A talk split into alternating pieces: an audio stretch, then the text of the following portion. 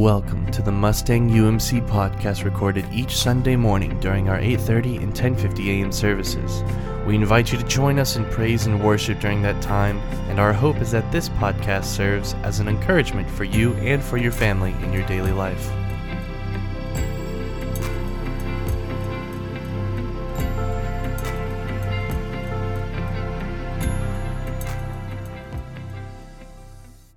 If you remain risen in body or in spirit as we open the Word of God to Isaiah chapter 43, verses 1 through 5. Hear the Word of God. But now says the Lord, He who created you, O Jacob, He who formed you, O Israel, do not fear, for I have redeemed you. I've called you by name, and you are mine. When you pass through waters, I will be with you and through rivers they shall not overwhelm you. When you walk through fire, you shall not be burned, and the flame shall not consume you. For I am the Lord your God, the Holy One of Israel, your Savior. You are precious in my sight and honored, and I love you. Do not fear, I am with you. Christ is the Word of God for the people of God. Thanks be to God indeed. If you're standing, please be seated. Where's the beef? Got milk? Uh, who are you going to call? Okay, it's getting better. That's good. That's good. I was trying to think. So, my mom's birthday is today, everyone. So, yes, that's awesome. I won't tell you how old, but it is a decade marker. And so, you know, you decide which decade. But I was trying to think of 60s phrases. Do you know any off the top of your head? I'm putting you on the spot. All right, think about it. You can tell us later. It's funny, we have these cultural references that we just immediately know, right? Clap on. Just that easy, right? Just comes. You don't even think about it. It's just there. We have these cultural references that we're used to in popular culture. But what's really neat about our Bibles is the writers of our Bibles do the same thing. And they refer back constantly to the most important, important moments in the history of Israel, in the history of God's people, over and over again. And as they do, they're reminding themselves of promises and of what God has done.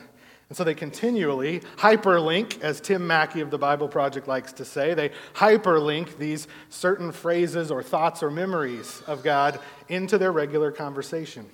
And today we see the prophet Isaiah do the exact same thing with us. Let me put a couple of pictures on the screen. The first one we're going to look at, we'll see if you recognize it or not, from a great animated musical from probably, I don't know, maybe I was a kid, I don't know. Anybody recognize this picture? What's it from? Prince of Egypt.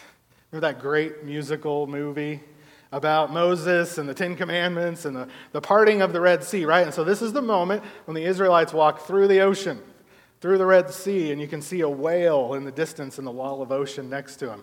Isn't that a beautiful thing? And frightening at the same time. All right, let's look at the next one here. There's another hyperlink in our story. Stories about going through fire. Do you know who these guys are? Anybody? Wow. You guys know your Bibles. That was amazing. Now, how many of you say said Abednego? Because Kevin did and it's wrong. It's Abednego, all right? Well, we can argue about that another time. These are hyperlinks or stories that come up in the Bible all the time. These are the ones I thought of when I read Isaiah this time around. You see, Pastor Aaron last week started a new series called Doors to Hope.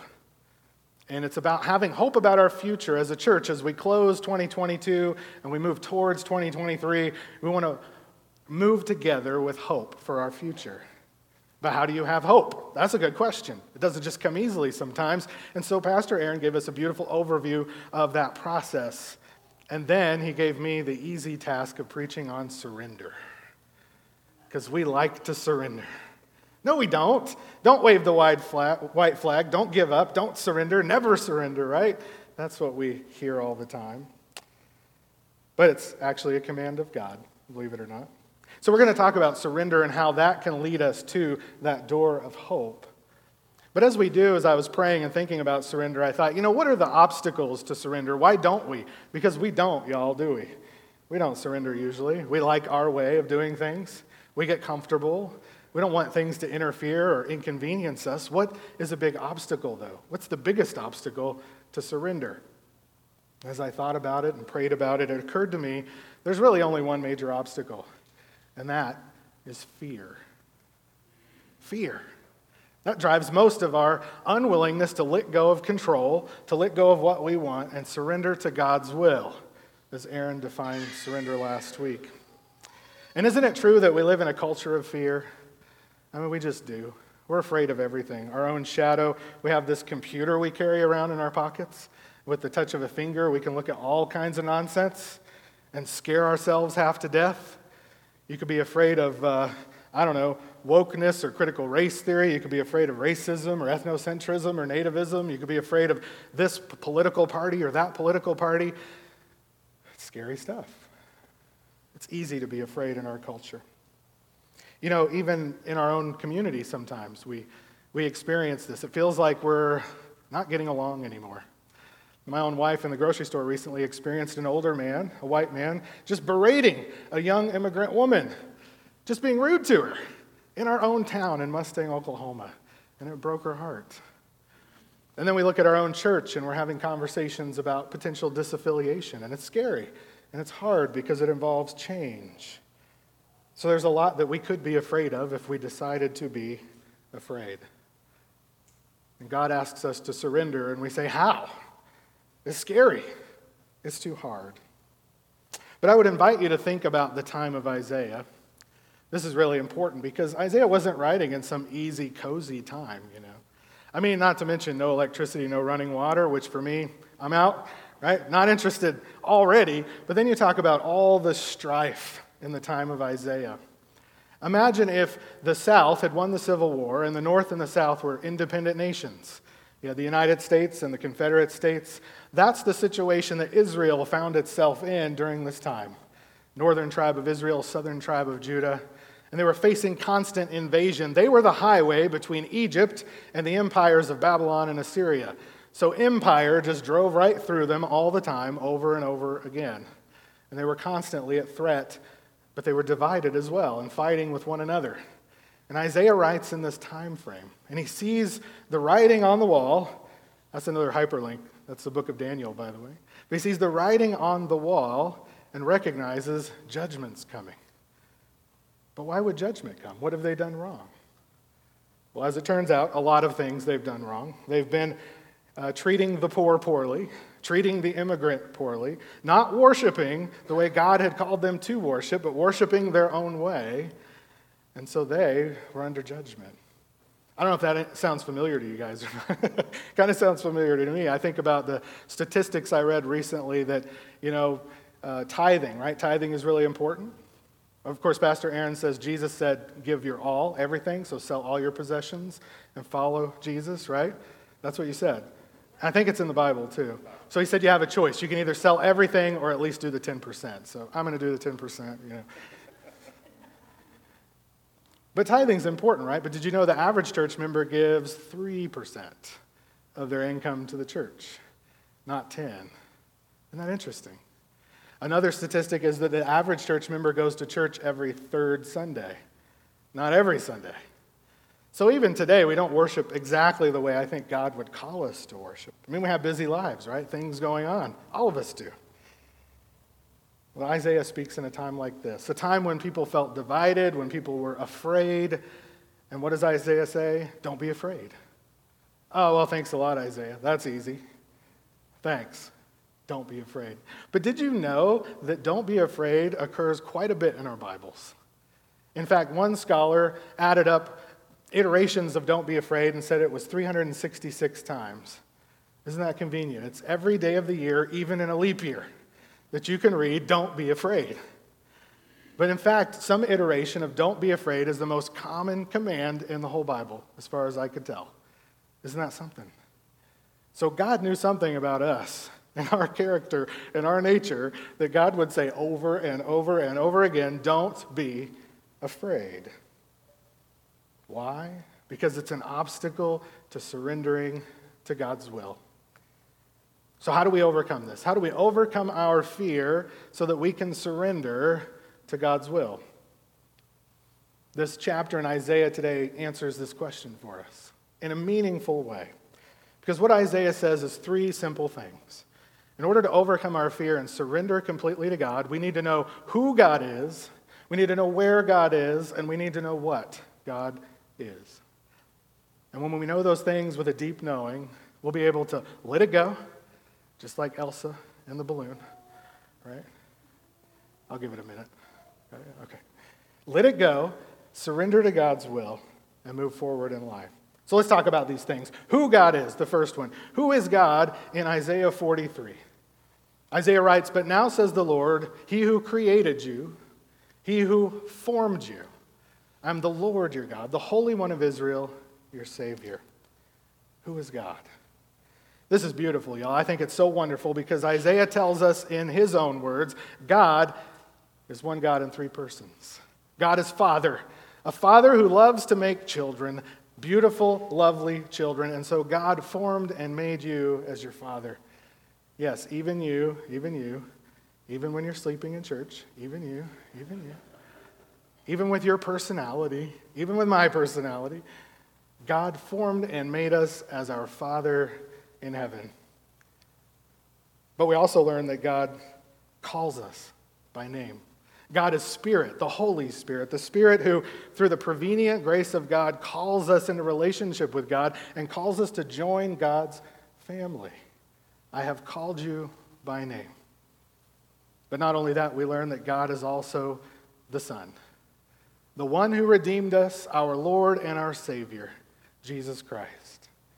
Because he says right here, I am the Lord your God, your Savior. I have redeemed you. And you think about Jesus Christ and the work he did when he walked the earth and then died for us and rose for us. That's who God is. All right there in the book of Isaiah for us to see. So Isaiah tells us who God is, but then Isaiah also reminds us where God is. When we read the scripture here, it says, When you pass through waters, I will be with you. And through the rivers, they won't overwhelm you. You see, God isn't some God that's over there, up there in the sky, in the stars. God is right here with you and with me. We can't forget that, that we're not alone. Even when you feel alone, you're not alone. God is with you. We know this, right? Favorite Christmas stories. We read them every year, and it says, He'll come, He'll be one of us, and His name shall be called Emmanuel. You guys are so good. God with us. That's what that means. We're being reminded again and again that we are not alone. Whether in the waters or in the fire, we are with God and God is with us. So we know who God is and where God is, but then we learn what God is. Isaiah writes, You are precious in my sight and honored, and I love you. What a thing to, for the God of the universe to say. I mean, even your very closest person, if they ever looked you in the eyes and said, You are precious in my sight, would you laugh at them if they did? You are precious in my sight, and I love you. Wow. Some of y'all, I would believe it if you told me that. Lucido, I would believe it if you told me that. Mark, I'm not so sure.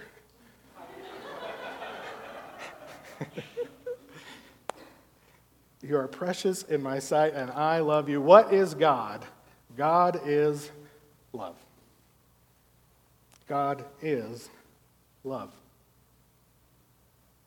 So we find out who God is, where God is, and what God is. And that should lead us to a place where we can let go of fear and enter into a place of surrender. Surrender to God's will. Now, surrender is not a passive term, right? I mean, we, we see the picture of the guy with his arms spread open. We think, okay, I'm going to surrender to you, God. Just take it from me. I lay it at the cross, let it go. All right, I'm going to go about my day, right? That's a passive act. The commands of God are very rarely passive. Think about love.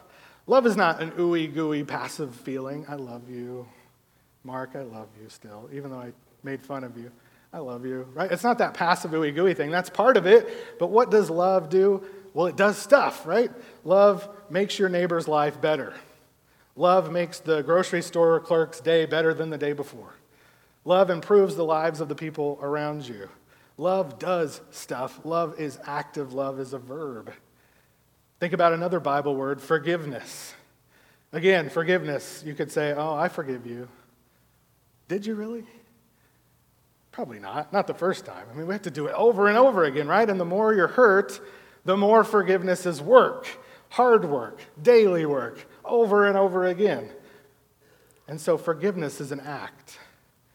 Moving towards someone you don't want to move towards, working on a relationship you're tired of working on. Forgiveness is active. Love is active, forgiveness is active, and in the same way, surrender is not passive, surrender is active. You can put back on the screen the picture of the Israelites crossing the ocean floor, think about this. They've got Egyptians chasing them. They've got to move forward, and they know that there's something promised to them on the other side, but they got to go through that. Now, I wonder if you're standing at the edge of the ocean and it splits in two, and there's a hundred foot wall of ocean on either side, and you see a whale like that swimming around in it. Are you willing to take that first step on that muddy ocean floor? Because that's surrender. Not the part where you say, okay, God, take me over the waters. No, the part where you take that first step into the ocean and trust that the waves aren't going to come crashing down around you. And that's what Isaiah says, right? When you pass through the waters, these waters, I will be with you, and the rivers will not consume you, and the fires will not consume you. Now, certainly it doesn't say that you won't get a little wet, does it? And it doesn't say you won't feel the heat. I'm going to assume, even though Shadrach, Meshach, and Abednego were smiling in that picture, I don't think they were really smiling, probably. I wouldn't have been smiling, and I bet they were sweating a little bit, right? They felt the heat, but they stepped into the furnace. And the Israelites felt the fear of that ocean, but they stepped onto the ocean floor and walked through it to the other side, knowing who God is where God is and what God is. And so we're reminded of that here today as we're asked to take an active surrender, not a passive surrender, not just words, but action and surrendering to God's will in our lives. And when we do, that's when those doors of hope fling open and we see an opportunity to be generous, way more generous than we ever thought possible. An opportunity to be kind, way kinder than we ever thought possible an opportunity to love others way more than we ever thought we could. So, how can you surrender in action? What can you surrender to God's will? Maybe it's your leadership at work or at school. Maybe it's giving up a friendship that's not healthy for you, or maybe it's adding a new friendship because you've been called to walk with somebody. Maybe has something to do with, here it comes, your money. Ooh, yeah. I know, money. But how do you surrender to God's will for your money? I said it in the first service. I like my Chevy Silverado. I know some of you don't. I don't care. You're Ford people, that's fine. I don't judge you, but I like it. I don't want to give it up. Maybe God will call me to give it up one day. I don't know. The big one how do you surrender to God's will for this church? That's a hard one. You know, tomorrow the Holy Conversations team starts meeting and talking about the uh, denominational affiliation of this church and praying through things and listening to a lot of information. But the question we'll be asking ourselves is not what do I want for this church? Is it it's what does God want for this church? And that is way harder because I know what I want. You probably know what you want, but we have to ask, what does God want? And so, hopefully, I think we will, just like all of you, look at who God is, where God is, and what God is, and that will drive our decision making in surrendering to God's will and let God lead us wherever God will take us, even through the ocean, even through the fire. So, do not be afraid. Did you hear it? Do not be afraid. Do not be afraid because God is Father, Son, and Spirit who formed you and made you, who called you by name and pulled you into God's family, who lived for you and died for you and rose for you because God is with you and because God is love. So don't be afraid. Surrender. And then you can walk to those doors of hope.